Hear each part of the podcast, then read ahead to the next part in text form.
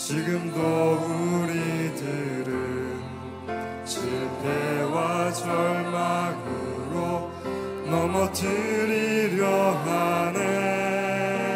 주 찬양 주 찬양.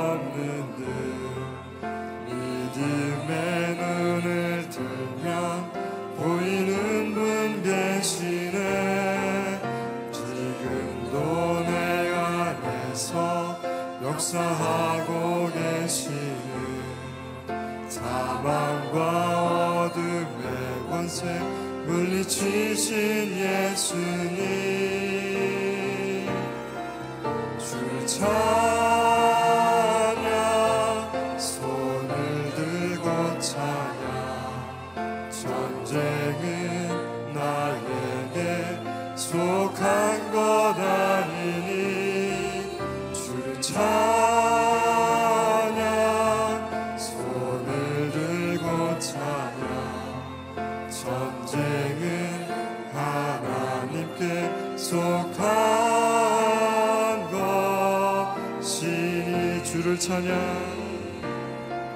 주를 찬양.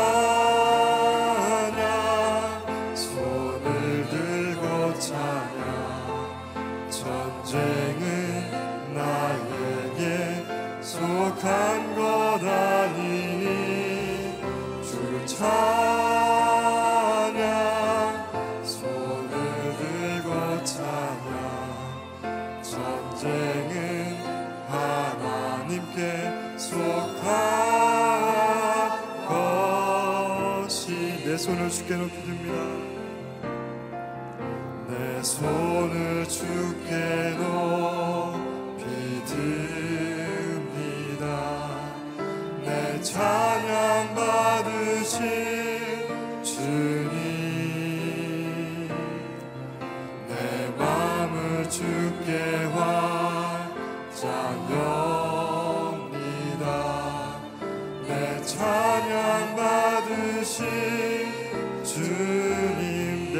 주께 높입니다.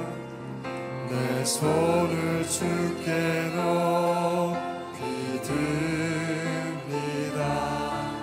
내 찬양 받으실 주님. 내 마음을 주께 환장합니다. 내 찬양 받으실 주님. 슬픔 대신이라는 슬픔 대신이라을 제대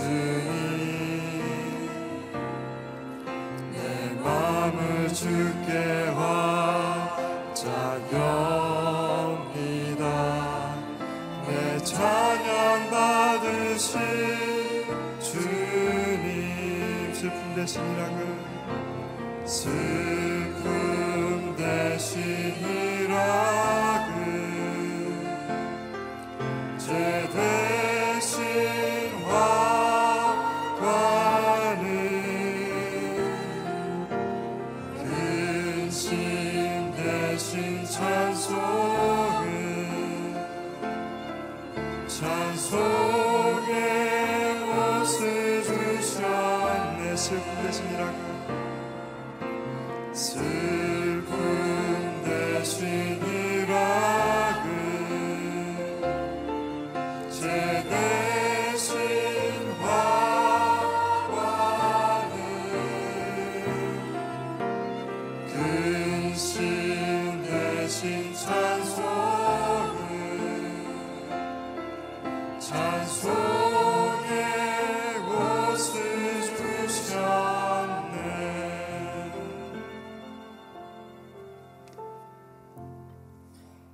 아버지 오늘 이 아침에 저희가 다시 주님을 경배하며 주님의 이름을 높이게 해주신 것을 감사드립니다.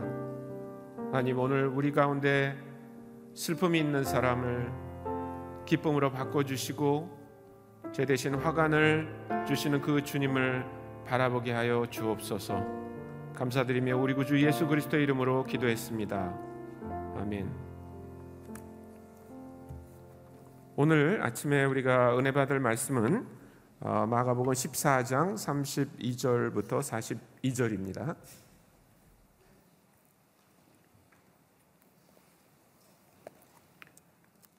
어, 제가 개정 개혁 성경으로 어, 읽어드릴 텐데 여러분들은 그냥 눈으로 따라서 여러분들이 가지고 계신 성경을 어, 읽으시면 좋을 것 같습니다.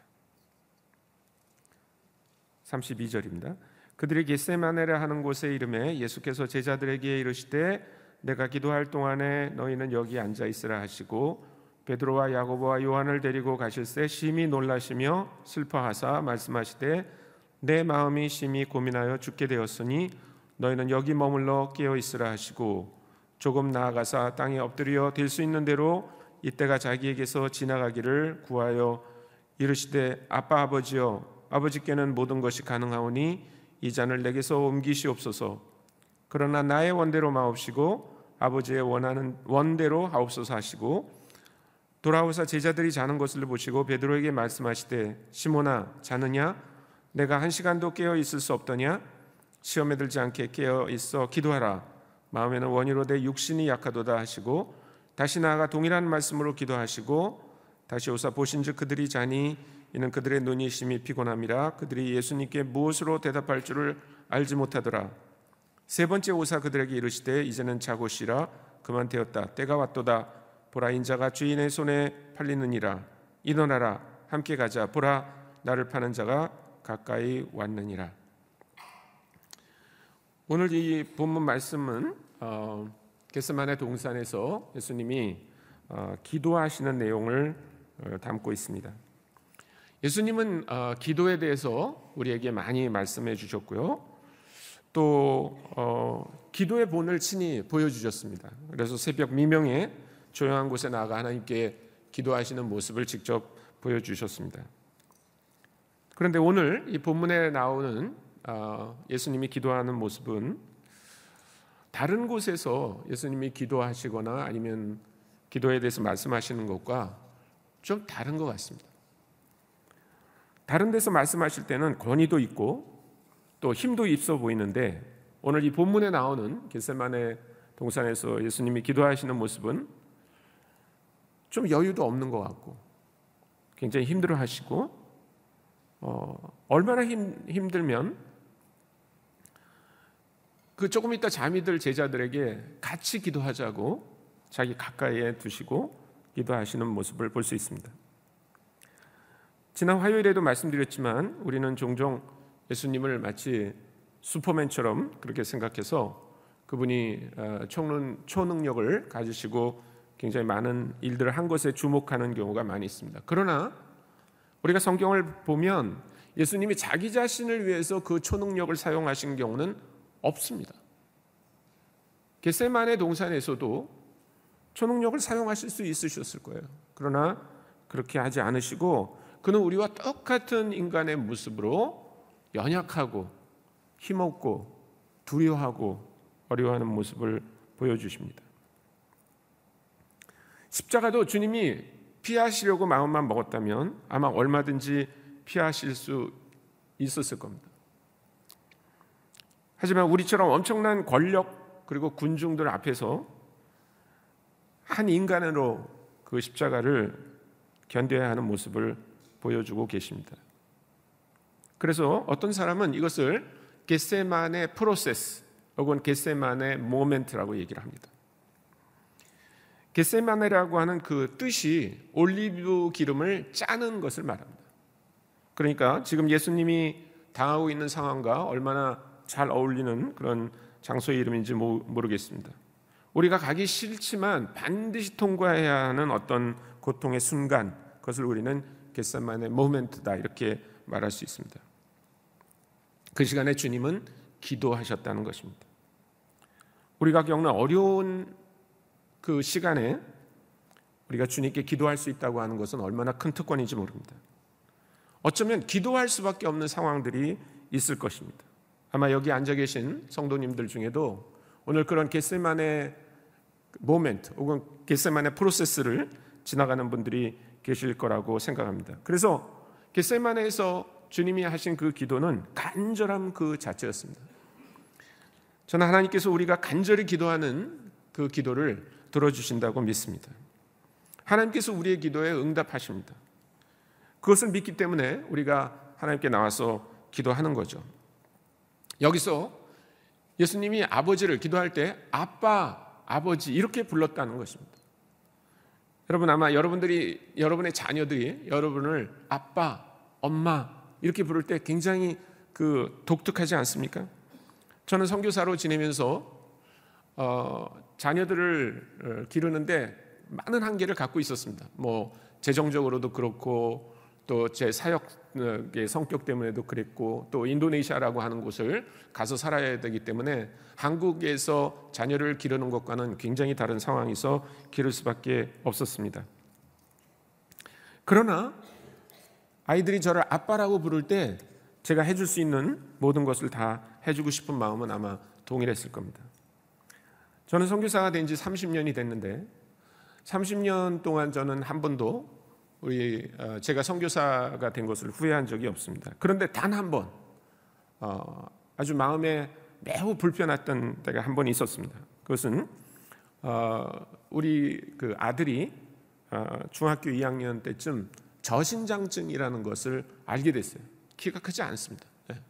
뭐 우리 아들은 몇 년 동안 신발을 바꿔본 적도 없고 그저 옷을 한 번 사면 그냥 계속 입는 그런 그런 상황이었는데 처음에는 몰랐습니다. 그런데 어떤 분이 어, 한번 병원에 가봐라. 그래서 한국에 나온 기회가 있어서 병원에 데려갔더니 저신장증이라고 어, 그 성장 호르몬이 나오지 않기 때문에 성장 호르몬을 맞추지 않으면 이 아이는 자라지 않습니다. 그렇게 어, 얘기를 들었습니다.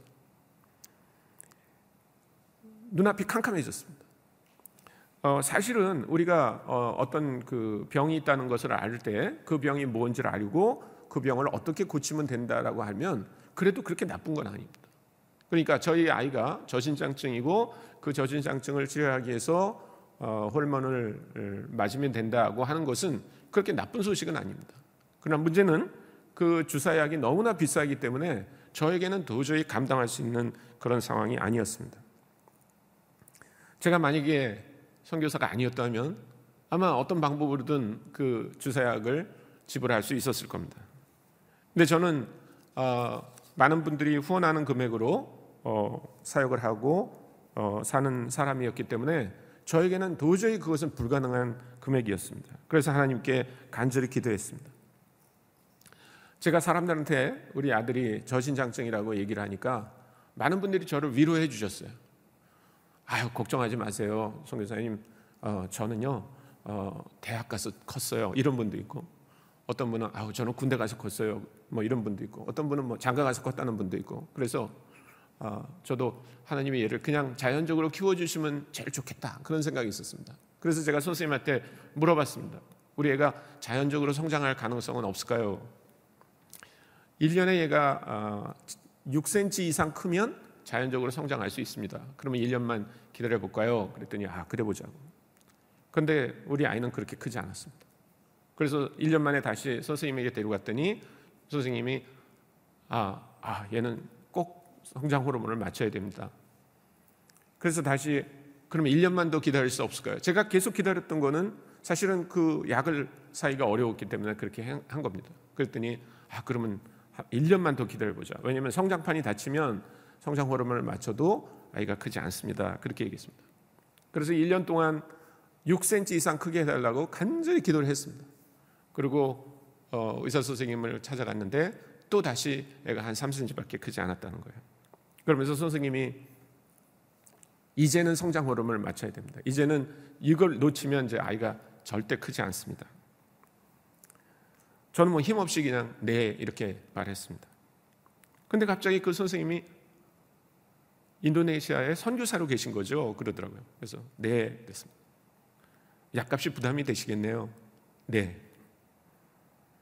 그 의사 선생님이 이렇게 서랍을 열더니 이런 종이 한 장을 저한테 보여주시더라고요. 그래서 아 이게 이 성장 호르몬 그 약을 만드는 제약회사에서 어, 무료로 이렇게 신청하게 하는 신청서인데 제가 이, 어, 어, 오실 줄 알고 아버님이 오실 줄 알고 이걸 하나 계속 갖고 있었습니다. 이렇게 얘기를 합니다.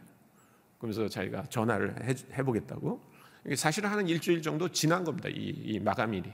그런데 그쪽에서 어, 아 그렇게 하겠다.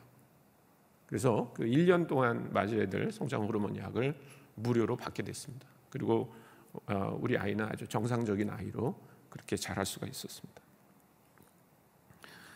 그러나 하나님께서 우리의 기도를 다 그렇게 응답해 주시는 것은 아닙니다. 하나님께서 만약에 이 상황에서 게세마네 프로세스 상황에서 예수님께 직접 말씀해 주셨다면 얼마나 좋겠습니까? 하나님께서 예수님께 말씀하신 적이 있습니다. 예수님이 세례 받을 때도 말씀하셨고 또 변화산에서도 말씀하셨습니다.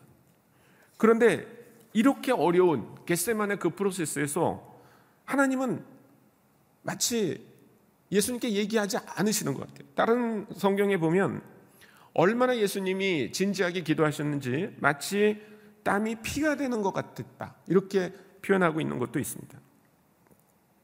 그런데 예수님이 세 번이나 기도를 하고 나신 다음에 그 잠들고 있는 제자들에게 오셔서 자 이제 끝났다 이제 가자 이렇게 얘기하죠. 아니 무슨 하나님의 음성을 들은 것도 아닙니다. 기도의 응답을 받았다는 것도 아닙니다. 그런데 주님께서 기도를 마치고 일어나셨어요. 우리는 하나님이 우리의 기도를 어떻게 응답해 주시는지에 대해서 조금 더 생각해 볼 필요가 있다고 생각합니다. 앞에 제가 얘기한 저희 아들에게 그 의사가 아, 성장 호르몬을 얻을 수 있는 길을 허락한 그런 방식으로 기도를 응답해 주시는 경우도 있습니다. 그러나 많은 경우는 하나님께서 우리가 구하는 것을 실천할 기회를 주시는 겁니다. 예를 들면 우리가 하나님 저에게 인내를 주십시오. 그러면 갑자기 우리 마, 우리 가슴이 이렇게 팍 커지면서 인내라고 하는 게 쓱 들어오는 게 아니고 우리가 그 인내를 실천할 기회를 주신다는 겁니다. 하나님 우리에게 겸손을 주십시오. 그렇게 기도하면 하나님이 갑자기 우리 마음을 무슨 공기 주머니를 넓게 하듯이 그렇게 해서 인내를 주시는 게 아니고 우리가 인내를 실천할 기회를 주신다는 겁니다. 오늘 여러분들 중에 예를 들면 가족이 여러분을 굉장히 힘들게 하는 경우라서 여러분이 그 정말 어려운 상황을 하나님께 기도했다고 그럽시다. 하나님, 제가 제 자녀에 대해서 더 인내하고 사랑을 주십시오. 그러면 여러분이 댁에 돌아가신 가셨을 때 어떤 상황이 벌어지냐면 대부분 그 자녀가 여러분을 더 어렵게 한다는 겁니다. 그러면 여러분 마음속에 잘못하면 아, 하나님이 내 기도를 응답해 주시지 않았다. 이렇게 생각할 수 있습니다. 근데 아닙니다. 하나님께서 여러분에게 그 사랑을 실천할 기회를 주신다는 하나님이 그 인내를 실천할 기회를 주신다는 것. 우리는 그런 상황에서 두 가지 반응을 보일 수 있습니다. 하나는 이전처럼 막 대하는 겁니다. 자녀들이 어, 무례하게 했다고 생각해서 또 우리도 무례하게 하고 그렇게 할 수 있습니다. 그러나 진정한 기도의 응답은 뭐냐면 내가 그 시점에서 정말 하나님을 의지해서 그에게 정말 사랑과 인내로 대하는 것입니다.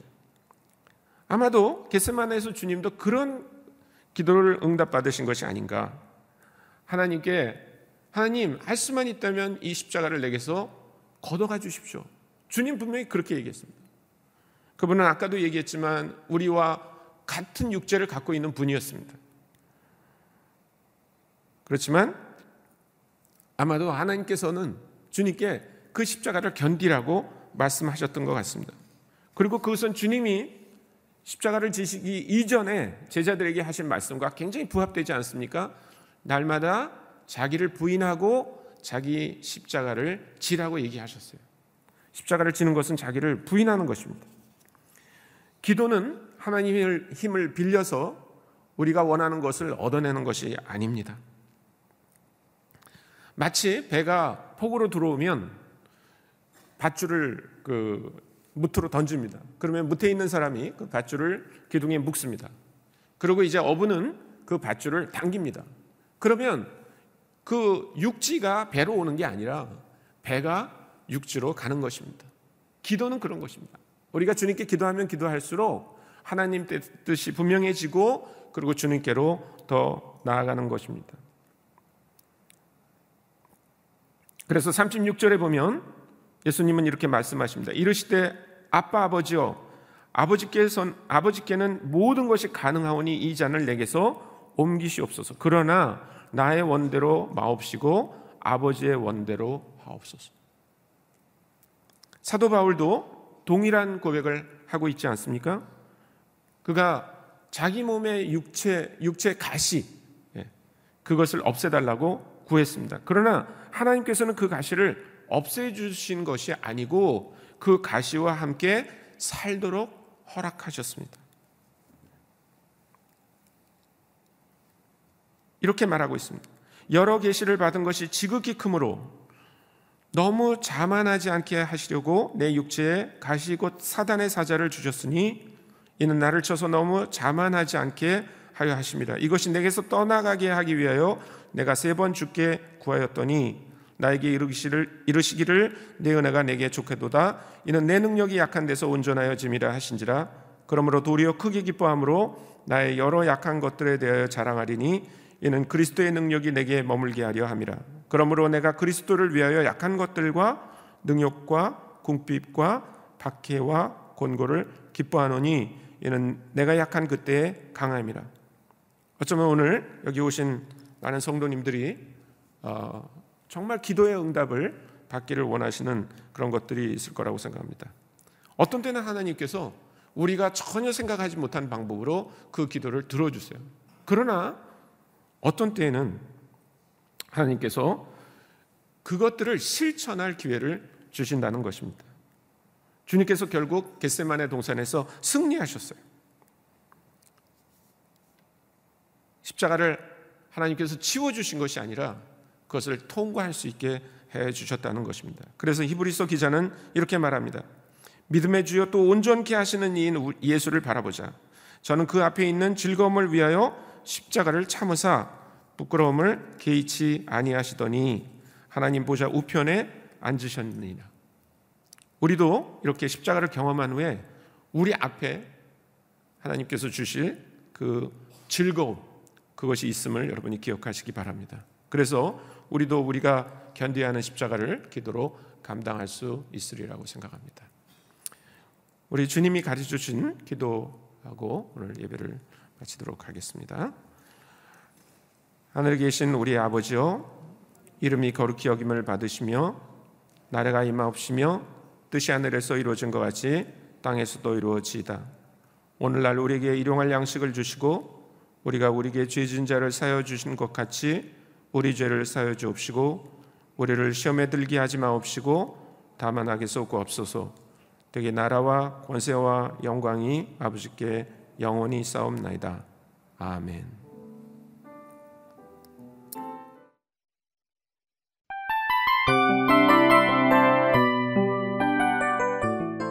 이 프로그램은 청취자 여러분의 소중한 후원으로 제작됩니다.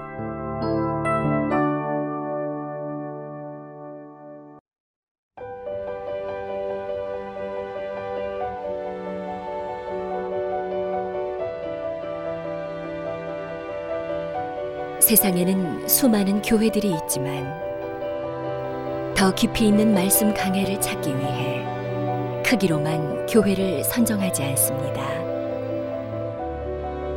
보다 좋은 영적 콘텐츠를 더 많이 나누기 위해 방송비를 받지 않습니다. 1년 365일 복음만 전하고 싶어서 우리는 광고를 하지 않습니다. 온누리의 복음을 땅끝까지 CGN TV와 함께 땅끝 선교사가 되주세요.